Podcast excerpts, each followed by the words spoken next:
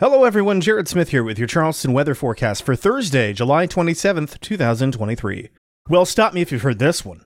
We have another warm and somewhat muggy day ahead for Thursday with a few storms in the afternoon.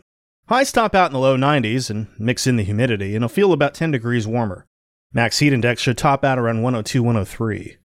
A little more moisture will be available on Thursday, and that should give storms a better shot to develop and sustain themselves, with some locally heavy rain and maybe even a strong wind gust or two.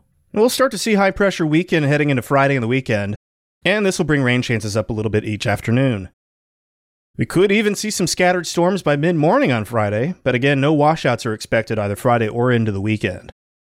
Temperatures will continue to run on the warm side of normal. Expect low 90s on Friday and Saturday, with Sunday's air temperatures heading back into the mid 90s. This will yield peak heat indices at or above 105 degrees each afternoon, and so you want to make sure you're taking heat safety precautions as a result if you're outdoors.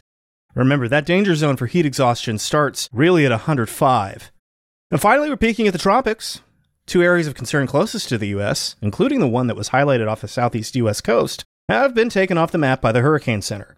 So now, really, the only area that we need to keep an eye on is going to be the central Atlantic this weekend. A wave is going to move into more favorable territory for tropical development, and the models are starting to get a little bit more on board with the idea of this. The Hurricane Center gives it a 40% chance of development primarily later this weekend and early next week. And so there's plenty of time for us to keep an eye on this, and there's no immediate concerns for the low country. And that was Charleston Weather Daily for July 27th, 2023. I'm Jared Smith. You can find Charleston weather forecasts online at chswx.com, on Twitter, Instagram, and Facebook at chswx, and on Mastodon at chswx at chswx.social. Thanks for listening, and I'll talk to you tomorrow.